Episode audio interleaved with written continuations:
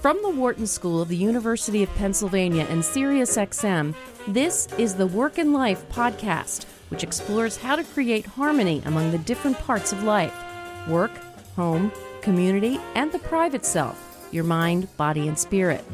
The conversation you're about to hear was originally recorded on the Work and Life radio show on SiriusXM 111, business radio powered by Wharton. Here's your host, founding director of Wharton's Work Life Integration Project and author of the bestseller Total Leadership, Professor Stu Friedman.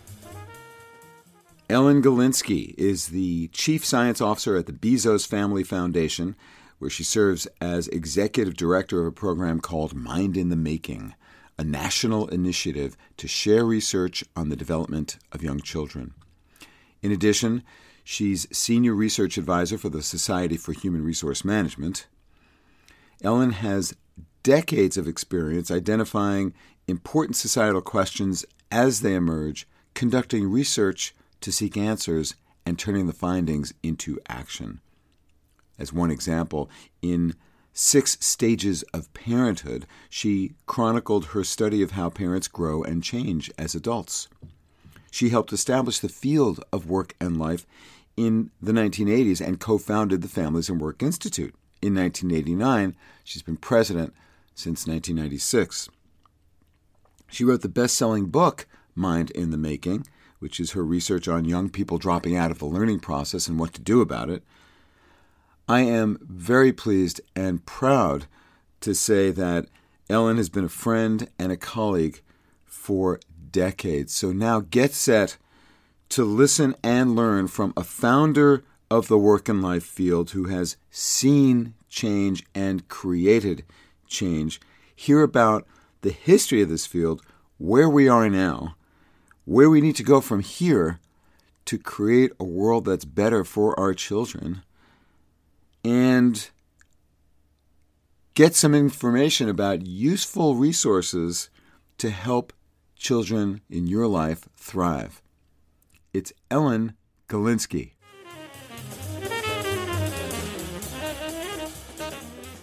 Uh, Ellen Galinsky, welcome to Work and Life. Thank you so much, Stu. It's such a pleasure to be with you always.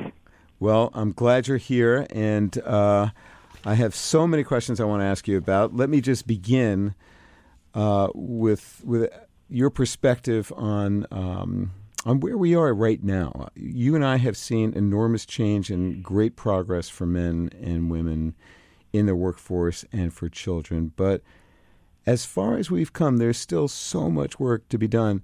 How would you characterize the current state of working parents in America?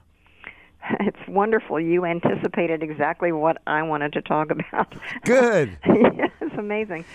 Um, I, um, my daughter, not so long ago, uh, had a baby, and I went out with her uh, to look for childcare, and stayed with her, lived with her for a number of the early months of um, of Zay's life, and it just gave me a chance to revisit where we've come in a very personal way. Sure, it wasn't as far as I wanted. Um, so wait, you say it was as far as you wanted? It was not as far as ah. I wanted. In fact, at one point when we looked at a particularly crummy child care situation, my daughter turned to me and she said, "Did you accomplish anything in your life?" Oh wow! she was only joking. daughters can do. oh my gosh! I said yes. Actually, I did. I feel quite feel quite good about it. Um, Despite what you were seeing right then and there. Not no, she was seeing crummy childcare, and mm-hmm. I don't. I think that it was your kids who got you interested in in these issues of work and family life, wasn't it? Mm-hmm. Well, the, the arrival of my firstborn was what really transformed my thinking and action about what I could do with my life and career. Yes. Me, me, me too. Mm-hmm. And um, even though I was in child development, that was um, my field of study. Mm-hmm. That was what I was doing professionally when my son was born. Uh, I encountered the problems that that uh, parents today still face, which is it was really hard to manage. Um, not many women worked in my year. I was one of the first and only people in my neighborhood to actually work. So, hmm. uh, finding childcare was a nightmare. There was no such thing as childcare resource and referral. You couldn't call up anyone to figure out w- where the child care was. There was no care.com. There was no life care. There was no um, there were no programs to help you child care aware. There was no programs to help you find it. Mm-hmm. And uh, I actually sat in. Um, this was after my uh, son Philip was born. I sat in uh, at Bank Street College where I worked on the very first meeting where child care resource and referral got created. Um, the Ford Foundation had Mm-hmm. had discovered that there were these women, and they were women at that time, all over the country who were not many of them, but you know en- enough to to to come together in a room, uh, who were facing that problem of where do you look for childcare? How do you know if it's good? Uh, and in, in in those days, no computers. It was like those index card boxes. Oh yeah. No wait. Remember those? So this is the '70s, right? Late '70s. the, this is the 70s, exactly right. Mm-hmm. Um, and I was writing a book called The New Extended Family Daycare. That was became the name of it, Daycare That Works. Um, uh, before we called it Child Care, and uh, I was invited to the to that meeting, and it was people who who from California, from New York, from uh, South Carolina, from uh, all over the country who who were doing this and didn't even know each other got together, and that was the beginning of what now is Child Care Aware, with 400 organizations serving you know the close to 400 million children born every year. So in that way, I could tell my daughter we've actually made uh, some progress. um, but does business support this very much? It's actually gone up. Um, when we started to track how much business supports helping parents find um, ch- child care and know that it's quality, uh, it was 45% in 2005, and it's up to 56%. It's not, you know, not skyrocketing, but it's gone up a little. That's 56% of private sector firms providing. help providing child care resource and referral, helping people Okay. find child care. Um, these are these are um, firms with um, uh, over 50, 50 or more employees, so it's not the real small companies in the United States, but it is a good representative group. Um, we've done this study actually since 1998, since uh, Bill Clinton's conference on child care was the first time we did this study, but we've created a format where we can track the changes since 2005, and so we know how how much things have changed. So that's changed. Um, I couldn't find childcare for Philip, as I told you, and I went through one kind of scary to another scary situation, and I thought, I'm, I, I know what's good. This is crazy. So I eventually just brought my son to work with me, and a teacher at the college where I worked, a, a faculty member, was on sabbatical, and she gave us her office, and we we snuck our kids in and um, uh, brought in a uh, a person, and we had um, an on-site child care center. um, it, was, it was not legal, but there were you know two kids, and it took me another. So you're confessing Years. to an illegal act now, 40 Totally. years later. Yeah, I think I'm going to get into big trouble for it. um, it took us four years, and by the time my daughter was born um, in the 70s, we had started the Family Center, which was an on-site child care center where those of us who lived in the neighborhood or worked for Bank Street College could bring our children to work. Now, you would think that that would be easy, Stu. You would think that a college of education would want an on-site child care program, but they didn't. Why not?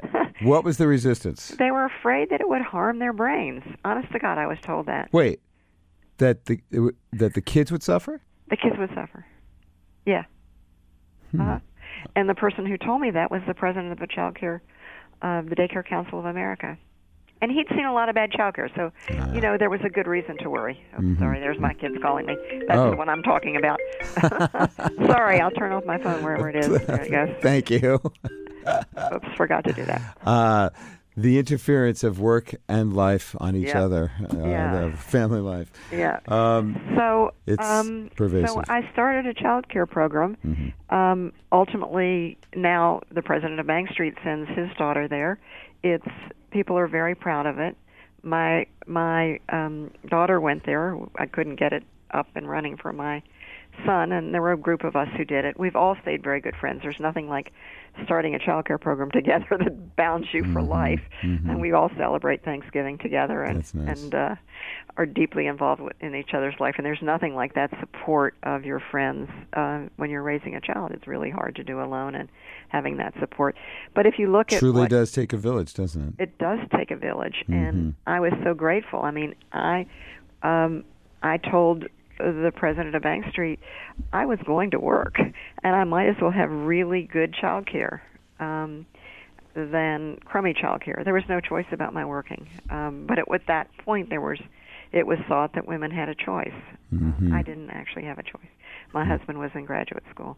Hmm. we wanted to eat. I worked but i wanted to work anyway because um i loved my job. I was deeply committed to my career. I didn't feel guilty about that. Hmm. uh my mother had worked so i just i didn't i just thought it was kind of normal. Um but if you look at what companies are doing uh in terms of supporting on or near site child care it was 7% in 2005 and it's 7% now. So no no real change. Well, how do you account for that? um, I think that um, it's expensive, and uh, if you look at larger companies, it's about twenty percent. So uh, again, remember our sample is small and large companies, and so that's not bad. Twenty percent, one out of every five companies helps people by having on or near site childcare, but it's still um, certainly not mainstream. So we've your question: um, What kind of progress have we made? Um, we've made um, we've made some progress, but it's still hard. And and Laura was right in looking at me to say, you know, it's really still hard. It's so hard, Hmm. and it is. And and so you and I and those of us who are um, what my friend Ralph Smith from the Campaign for Grade Level Reading calls the Army of the Persistent um, uh, have a lot of work to do, and we joyfully do it. Um, and certainly, one thing that's changed, and Stu, your work has been so important in this, is the belief about uh, whether women should work. Now, almost all of us have someone in our family um, who's a woman who works if it's not ourselves. So that has gone from most people thinking that it's uh, would be better for all concerned uh, if the man earned the money and the woman stayed home and took care of the home and family. About more than in 1977 when we started doing our nationally representative study, or when the first study of nationally representative study of the workforce was done. We didn't do it at that time. We At didn't the do it till Families and 90s. Work Institute. Yeah, we didn't do it till the 90s, but the Department of Labor did that first study. Um, it was about you know about seven in ten men and about um, about uh, who thought that women should be at home, and about you know four to five in um, in ten women. Uh, and now it's gone to about two and five of men and women, and they agree. You know, it's about the same. But Wait, there's still two two and five, twenty percent, who feel forty percent forty percent. who feel that it would be better for all concerned if the uh, woman stayed at home and the man took care of the home and family. I think I think it's all of our desire to have a wife, though. I think it's less pejorative. It's it's more like, oh, it would be really nice, wouldn't it, to come home to dinner and. Um, If all of us, you by that, of course, you mean both men and women. of course I do. yes, yeah. just clarify. All of us for- want a wife. Yeah, my husband's the cook in our family, so we could call. Uh-huh. so we've been talking uh, about the current state of care for children, primarily from a child care perspective, and, and how on site and near site uh, corporate child care hasn't grown, which is surprising to hear, uh, in the last 10, 15 years. Um, that attitudes about what uh, mothers should be doing uh, have have changed. There's a more egalitarian worldview out there in our society, but still, there are many who hold that things would be better if if if mom was at home with the kids. So and we ask about dads, and people think increasingly um, that men can take just as good care of Yeah. children as women can, which fits the research. It's it's true. Mm-hmm. you know, it's true. Um, if you look at ch- uh, child development research, how men are incredibly important and are uh, can be absolutely as sensitive and responsive and warm and caring and all of those things as as women can. Um, uh, on, you know, on average, so it's just a social construction then it's a social that that Yeah. women have had that role. Yeah, some some women are super sensitive and some aren't, and some men Mm-hmm. are super sensitive and some aren't. So it averages out that um, that that really men can be quite incredible um, uh, fathers, and women can be quite incredible mothers. And we have also uh, no.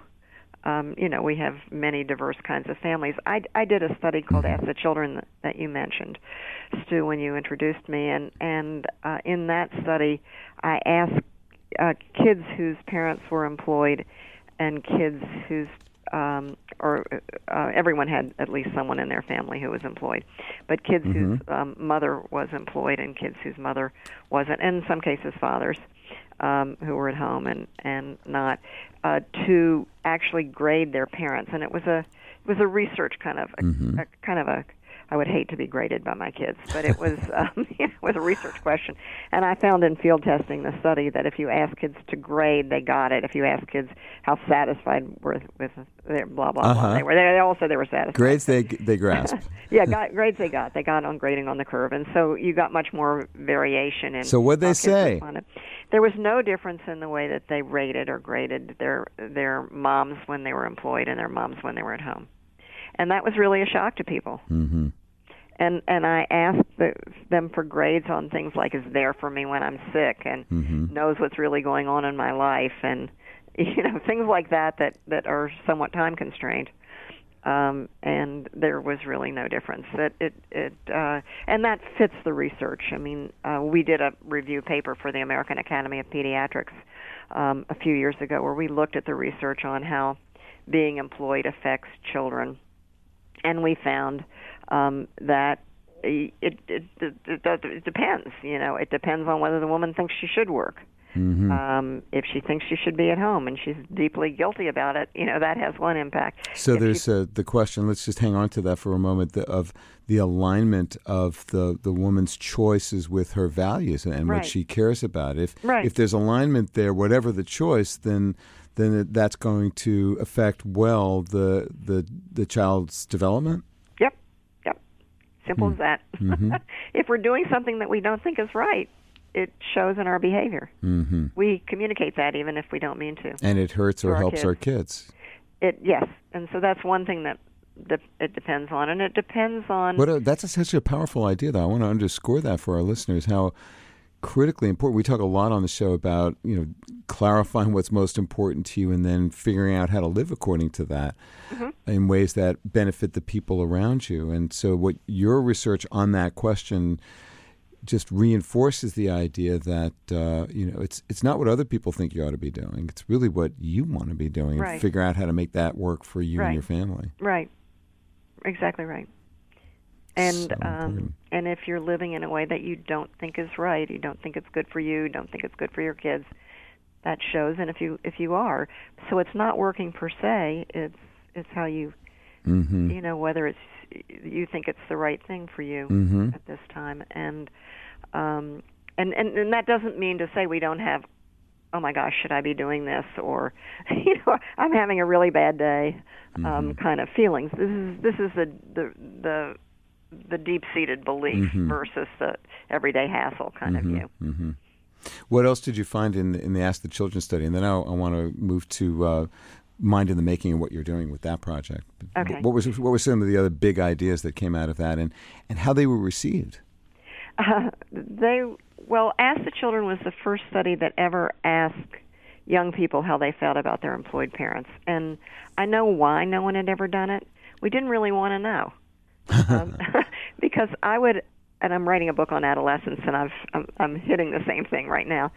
Um, uh, that we're not sure we want to know about adolescence, but um, with uh, w- what what happened to me when I was writing that book so often was that people would say, oh, you're finding out how kids feel about their their employed parents. Um, um, why don't you talk to my kid? My kid would be great. I mean, I did a nationally representative sample, but Mm-hmm. why don't you talk to my kid? And then they'd say, never mind, don't talk to my kid. Talk to somebody else's kid and tell me.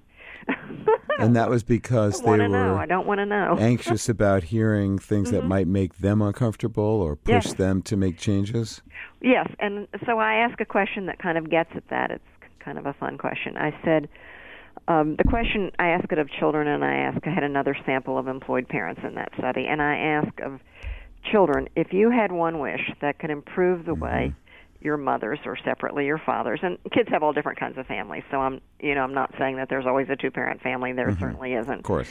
um, but I ask separately about mothers or fathers, or the person who's a mother to you, because some kids are being raised by their grandparents, um, you know, et Mm-hmm. Or their aunts or their aunts, or yeah, their big sister, older sisters, right? Or or brothers. brother. Mm-hmm. So it's um, so I ask uh, if you could make one change that could uh, improve the way your mother, the person you think of as your mother, or your father, if you the person you think of as your father, um, um, is um, that could change, improve your life. What would that wish be? And I ask um, the sample of parents, uh, not the parents of the same children, but the sample of parents, to guess what their kids would say. And what do you think they guess? What What did they ask for? Yeah, what did they think their kids would wish for? M- More attention. Yeah, more time, more attention. Mm-hmm. Nope. that isn't what they wished for. What? I love research. Well, 56% of, of uh, parents said more time, more attention, be at home, those sorts of things. Um, if they only gave the kids one wish, and if they only had one wish, um, the majority wished, uh, the largest proportion wished that their parents were less tired and less stressed. Less stressed. hmm In a way, that relates to attention. I Right. Mean, you can't give if attention they if you're were- freaked out and tired and all that Right, stuff. which makes it hard for them to be attentive. Yeah.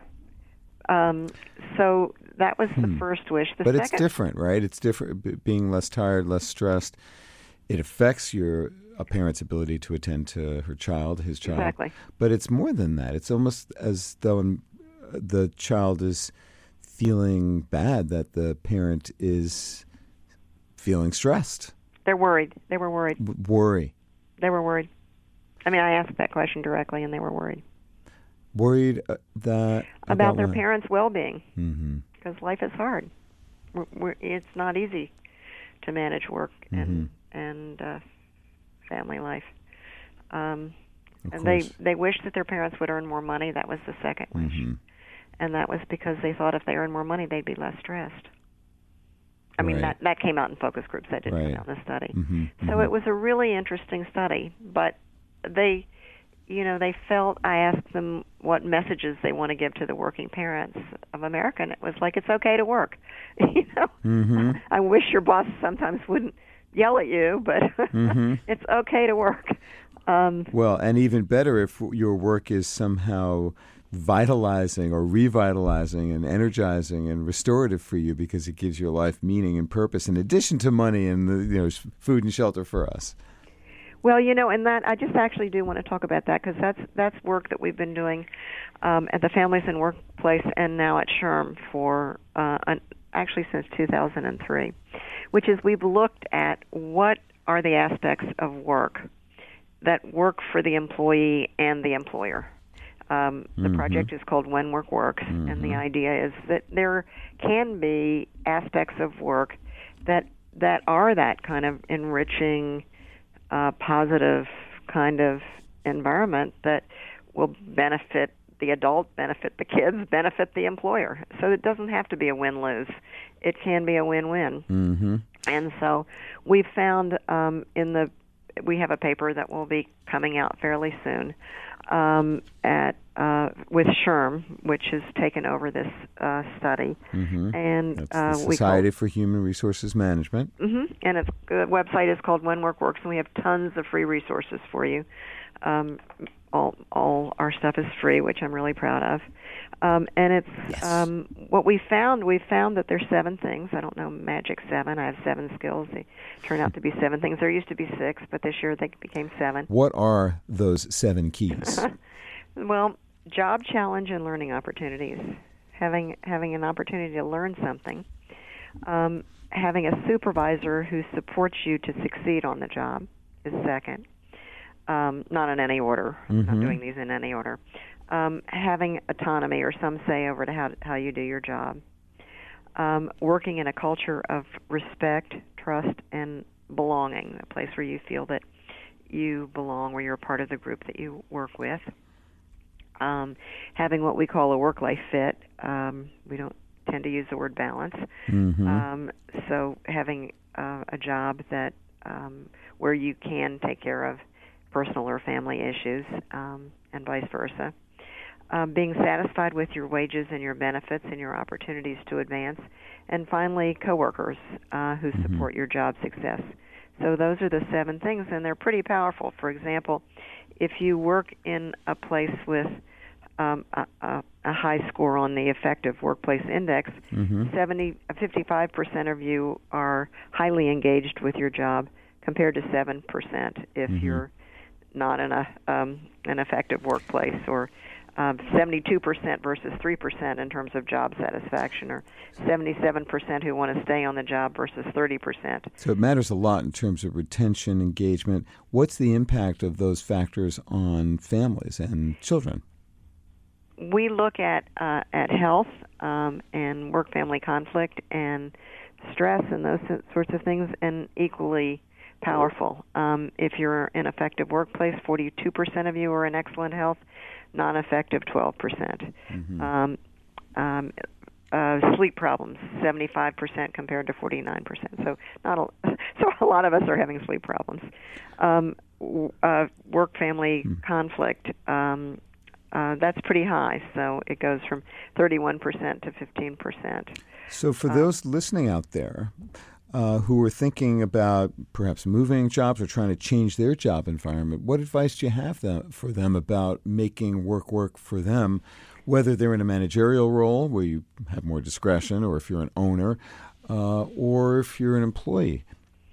I think that you um, th- that these these ingredients of an effective workplace um, are things that you ought to look at. We don't tend to look at, um, you know, do you have a say over how to do your job, or do you um, do your coworkers support you, or is it kind of a backstabbing place, or um, can you um, are you treated with respect, and do you feel a, um, a sense of, of belonging, or um, those sorts of things, and and those those kind of no cost ingredients, in a sense, um, make a lot of difference in our in our health and our well-being and our and our kids' development. And we found when we did that review for the American Academy of Pediatrics that parents' jobs actually affect um, their children's well-being. For those of us who have jobs that we love and where we thrive, we're more likely to come home um, excited and and happy about our job, even if we are tired. Mm. So, so what the kids were saying in your Ask the Children study about being tired and stressed, there's probably a qualitative distinction between the kind of tiredness that comes from a satisfying but still challenging day doing work you care about, as opposed to just being burnt out because of Exactly. a hostile environment at work. Exactly. One of the findings, though, that we had was that um, many kids didn't think that their parents liked their jobs, hmm um, and and that's because we, I guess, we as adults tend to come home and complain. so um, only two in five kids thought that their parents really liked their job a lot, Wow. and three in five parents did like their jobs a lot. So And that affects the kids. yeah, so we need to remember to tell the good stories, not just the bad stories. Ah, that's wise advice. Uh, I want to turn to Mind in the Making and what you what you've done with that project and what you're doing now. Tell us about that. Well, uh, remember the person who told me that uh, poor quality childcare would affect kids' brains. Um, I've been interested in brains ever since. Um, I did a book looking at exemplary childcare and found then, as a number of studies have, that really good childcare is a is a positive in kids' development. But uh, I began to ask the question in 2000 of what can we do uh, to help children thrive? Um, that I was finding, and studies are now confirming this, that about 40 to 60 percent are not engaged in, in learning, not engaged in school. And um, this is the work of Jennifer Frederick. And That's such a distressing number. yeah, it makes me crazy. And so we got to change it. But how do we change it? And so I went out um, to look at the best research on what, um, and this is this is um, behavioral research on children and what helps them thrive. Um, what do we know about what can most help children grow up as healthy and and uh, thriving people, and began to see in this. And I went out with a film crew because um, I talked to to groups of parents before I went, and they said they didn't want someone to say research says blah blah blah. You should mm-hmm. do this or you shouldn't do mm-hmm. that. Like uh, I want to know who that person is and how that person knows about my kids. you know, mm.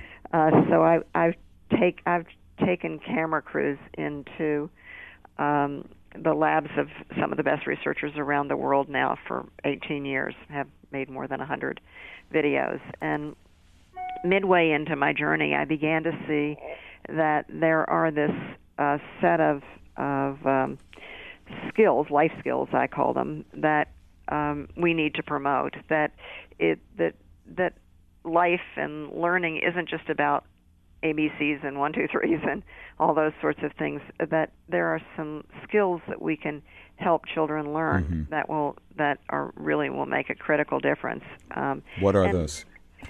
Um, uh, I think. Were you going there? Sorry, I, I jumped in, but uh, d- can we describe them and then get sure. around to what parents can do to help to cultivate them? Yes, absolutely, we can. Um, and I, I, want you to, um, um, if your viewers are interested in this, go to mindinthemaking.org. That's our website, mm-hmm. and um, we've created at the Bezos Family Foundation. We've created an app called Vroom, like that noise that kids make. V R O O M. Vroom, vroom, vroom.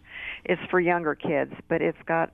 We've written more than uh, a thousand tips for how you can take the time that you already have with kids. We're not into a guilt trip, but take the time that you already have and use them as brain building moments. So uh, we've got tips for how you use bath time and bedtime and um, you know getting out of the door rush hour in the morning, mm-hmm. all those things for, for learning moments. The first skill that's important is focus and self control. That's being able to pay attention when you need to pay attention and having the self control um, to achieve a goal. And that executive function skills, which are um, skills that, that largely take place uh, in the prefrontal cortex of the brain, the last part of the brain to develop, um, but connected to all other parts of the brain, um, are the place where we set goals and and mm-hmm. uh, and achieve them and plan and those sorts of things.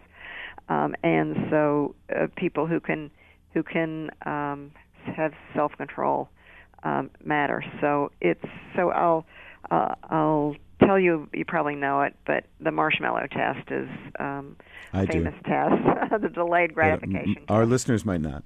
Yeah. So this is a researcher. He was at Stanford at the time, named Walter Mischel. He's at Columbia now, and he um, did, he he was not doing a study that he thought was going to be so important, but he wanted to see about kids delaying gratification. So we put uh, three marshmallows on a plate, and you had a choice of if you could wait, um, then you could have two marshmallows. the flu is getting me. Sorry. Ah, do you want to get some water? yeah. What what uh, what Ellen's describing here is uh, a really important uh, research study that uh, Walter Mischel did, which basically proved how important it was to uh, to be able to delay gratification in terms of uh, all kinds of other outcomes. Um, I'm hoping that she's going to get some water to clear her throat. Listening. Oh, there you go. You good? I'm good. I hope so. All right. Um, so, so, so the Mischel marshmallow test. What was the upshot of that? Could you wait for two marshmallows um, mm-hmm. later versus one marshmallow now? And what he did is look at what kids did to wait. one of the things that they did was um, to walk away, hmm. um, or to think of themselves as in a movie, or to talk to themselves, or to think of the marshmallow as a fluffy cloud or a piece of cotton. And those kinds of um, ways of of uh, managing your emotions are really important to adults. In mm-hmm. fact, the research of Ethan Kross has found that um, having a distance between a problem and yourself really makes a difference. Um, if you can step back and mm. and uh, think of think of yourself as on a TV show or a fly on the wall, you're much more likely to ha- sorry, I handle something that's difficult. Take some more water. Yep, I yeah, the the the capacity to step back and observe and to be in a reflective observer role gives you the pause uh, and the and the uh, ability to um, t- to be able to not act impulsively, which is what the this this first skill is all about, right? It's uh, it's about being able to control and, Right. and to exert e- executive function, to to think to think beyond the moment. Right. And executive functions are the skills that help us um, think flexibly, um, pause or, or, or um, no, don't go on autopilot, but use self control, and uh, to keep the information in our minds that we need in. Uh, in order to use it, those are the three basic brain processes So that lead to these that are behind all of these skills. And what what are the other ones?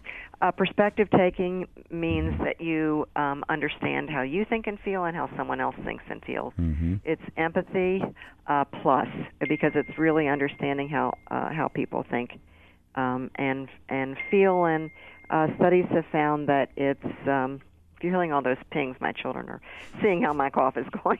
They're all calling me. Are you okay, mom? Are you okay? My children, grown up children. You've brought your children to work again, Ellen. I did, and here they are. They're calling me. I, I didn't answer the phone, and now they're texting me. Okay, mom, are you okay? Uh, Yeah. We've just got another 15 minutes here. Hang on, kids. Um, yep. Uh, so uh, people who are are good at perspective taking are less likely to get into conflicts. One study found that when teachers taught children to do that, they were uh, much less likely to fight um, with each other. Um, the next skill is communicating, which is thinking about what it is you want to say and how it will be heard. So that you're an intentional, you, you know, you've got that elevator pitch down. Uh, you're an intentional communicator, and that makes a big difference in your being able to be heard and understood. Um, making connections and making unusual connections, that's the basis of creativity. Mm-hmm. Um, um, critical thinking and a world where there news uh, and truth are optional. we really need to be able to understand what's accurate and what's not, um, and uh, that that's really an essential skill. Um, the and I can talk about how to promote uh, these, and again, we have endless tips to do these. I, I want to get uh, finish the list though before we get to how listeners can access and advice that you have for listeners about how Okay. to try to develop these skills in their children and to help their Yep. s- caregivers and people in school to do the same. Um, so the um, next one is taking on challenges, and I, I think that's really important. It's not just coping with challenge, but it's trying that next hard thing. Uh, uh, my mother would have said it's getting back on the horse after you've fallen off, or the bike after you've fallen off. Um, it's um, and one of the ways that we do help children learn that is by the way we praise them. For example, if we praise their personalities, this is the research of Carol Dweck. Yes. Um, The growth sure You know mindset. Yep. If we praise their personalities, they're less likely to try something hard. If we praise the strategies that they use, um, they're they're more willing to take on a challenge. Mm-hmm. Um, and then uh, So, so And- translate that for uh, with an example for for our listeners. Such so um, your your child is really struggling uh, trying to get something done, and um, a way of of helping them do that. So a challenge is not to say, "Oh, you're so, so smart," um, or or talking about their failure, but to say um, to help them break it down into the strategies that they can use and. And if you're praising them, to praise the strategies. You you didn't want to do that math problem, but you you you looked at one part of it and you tried it and you didn't get the right answer but you kept working on it and you figured it out so um and you know explaining talking about what strategy they used to figure it out would make a difference. Uh, another thing that is really important is what Stephanie Carlson calls social distancing which is um thinking about how someone else might handle it. So she did one experiment where kids could had a pretty impossible problem to solve but if they thought of themselves as someone they admired let's say batman um, for a kid Black Panther. black panther right i'm out of date although my family has seen it Uh-huh. um, uh, then they were uh, much more likely to persist. Uh, they gained almost a year in their ability to Wow. persist by just um, imagining how someone else would handle something. So Hmm. there are lots of techniques that you can use to promote these skills. What are some of your particular favorites that you think listeners would benefit from hearing? My favorite ways of, of developing um, these skills for for well, for parents. here's here's what I think. I think that we we we see discipline as managing bad behavior and and um, and what I think is so this is my particular all-time favorite, and then I'll be happy mm-hmm. to do any any challenge that you. Why don't you bring up a challenge and I'll I'll uh, hmm. try to solve it. But, okay, um, that would be fun. But what um, so instead of seeing discipline as like getting your kid to listen, getting your kid to be good, getting your kid to obey, um, if you see um, a discipline as an opportunity to teach a life skill um, that would be uh, really important. Um, so hmm. it would be, um, and, and one of the most important findings in some of this research is the importance of what's called autonomy support, which is um, adults n- not fixing problems for kids, but helping them learn to fix them for themselves. Mm-hmm, mm-hmm. We've got, and I know because you teach in a college, um, university, um, we've got so many kids on anti antidepressants these days, and mm-hmm. um, and we're worried about kids uh, uh, kids coping, and I think that there are a number of reasons for that. Uh, but one of them is that um, we have tended to fix things for kids too much rather than mm-hmm. helping them learn how to how to solve problems for themselves. And mm. I think we can start with that quite early. So um, a kid who gra- grabs the iPhone and and and doesn't want to give it back, and the time is up, too much screen time, and doesn't want to give it back. If you uh, have a, and I'm so I'm talking about, let's say, a four-year-old, five-year-old, um, you have a talk with a child. Before, so I think it is, you know, iPhones and cell phones can be addictive, so you can sort of take them as addictive, but you teach the child to manage the addiction. So you say, mm-hmm. okay, we're going to figure out how long um, you can have it. You can have it for two shows or whatever the time is, and then. Uh, but I want you to have a plan for how you're going to manage it when it's time to give it up. Hmm. Um, so give me uh, how you're going to manage it. Mm-hmm. I want a plan, mm-hmm. Mm-hmm. and then so the, uh, the child has to develop the the child plan. develops the idea for how he's going to or she's going to manage giving Mhm. up the the screen time. Mm-hmm. Um, what are you going to do? What if it's hard? How are you going to manage that? Mm-hmm. And then, so what have you done? You've given instead of dealing with a, an addiction, you know, or a potential addiction. no, it You've given the child a gift. The child has learned how to deal with something that's hard to give up. Mm-hmm. Cool, you know, right? yeah, yeah, that is a wonderful tip. Uh, what else do you hear when you're out uh, working with parents and, and working parents in particular? What are the what are the kinds of uh, issues that, that are most pressing? What's what's the thing you hear most these days? Well, I think that there there can be the feeling that we've done something um, bad to our kids in a sense by being away, and we have to make it up for them. Hmm. Um, and so um, that I think is so that's not good because then the kids have the upper edge in a sense. You know, you they they they they know that that you're that you feel like you owe them something, need to do something for them, and that's not good. So I mean, I think you really have to uh, growth for parents comes from uh, from reconciling what we expect and what's actually happening, and we have to look at that issue that I raised before, which is is it, are we really doing something bad to them? No, we're not. Mm-hmm. you know, uh, we we we as adults um, have to work and um, and want to work. Um, some of us, you know, stay at home for a while. Some of us don't. Mm-hmm, Some mhm. of us work long hours. Some of us don't. Some of us, um, you know, there's all kinds of variety. But uh, but if you're going to do it, just coming to terms with it, asking yourself, is the expectation realistic or not? And if it's not, trying to change because that's the way we grow as the, parents. the expectation of Needing to make it uh, make uh, make it up to your child, or Mm. you're doing something that's harmful to your child. You're, you're not. Um, I mean, if there are things about the working that you need to fix, like you've got a boss who's driving you crazy, to figure out a try to figure out a way to manage it, or Mhm. if your child is in child care that you don't like, see if there's a way that you can fix it even a little bit. Um, um, even those little things.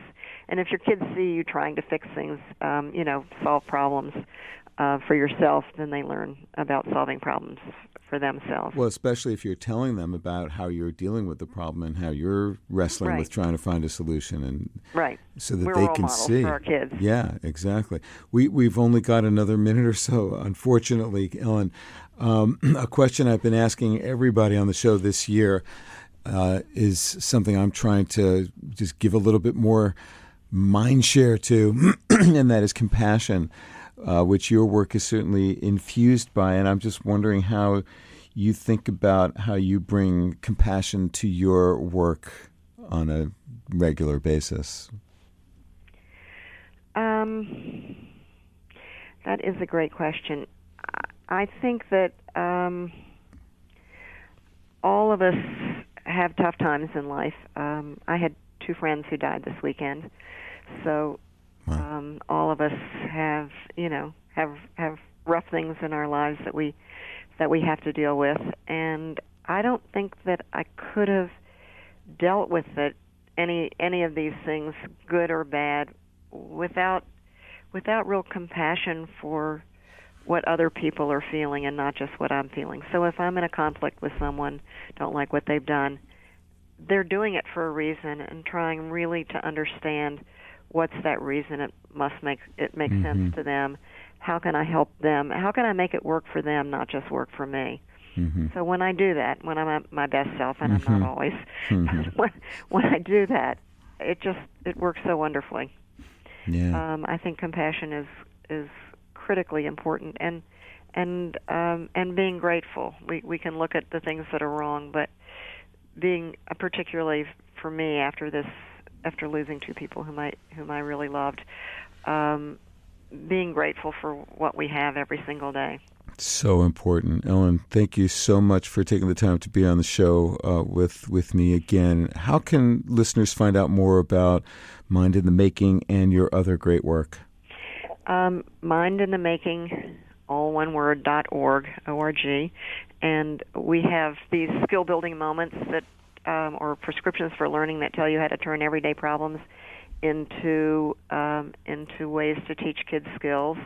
Um, we have a library of books where you can get tips for how to read them in ways that promote these life skills. Mm-hmm. Um, or go to Vroom, V-R-O-O-M dot org at the Bezos Family Foundation Mm-hmm. uh, room, and I- um, and you will get lots of tips and apps and fun things to do with your kids. Um, if you're um, wanting resources for how to manage work and family life, go to whenworkworks.org, Mm-hmm. and hopefully we've got lots of resources for you that will help you manage your your own work and family life, or help your employer uh, be more family friendly. mhm. It's an incredible body of work that you have created, and I'm very grateful to you for that and for being on the show tonight. Thanks so much, Ellen. I'm really grateful for your leadership, Stu. You've been such an incredible colleague.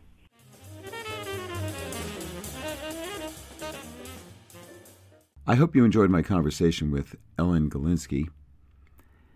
In addition to encouraging you to visit the sites that Ellen mentioned, let me challenge you, invite you to do one of the things that we just talked about, and that is to share some of the positive aspects of your working life with your kids.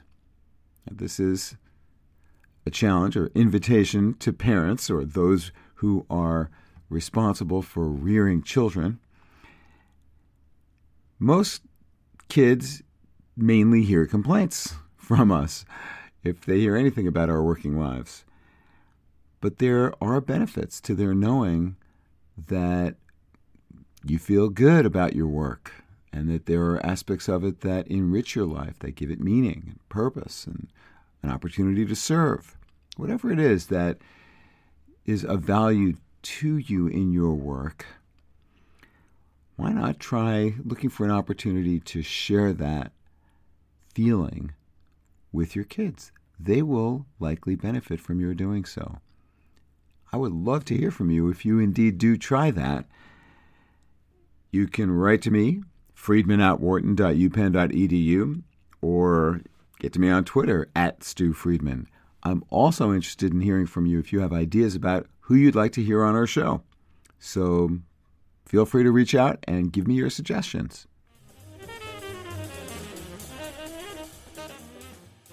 Thanks for listening to this episode of Work and Life. This conversation was originally recorded on my weekly radio show on Sirius XM 111, Business Radio powered by Wharton. Tune in for live broadcasts of Work and Life on Tuesdays at 7 p.m. Eastern. For more about today's guest and about previous guests, check out our blog at workandlifepodcast.com.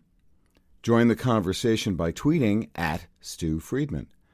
And for more ideas and tools for creating harmony among the different parts of life, check out our website, totalleadership.org, and my book, Total Leadership Be a Better Leader, Have a Richer Life.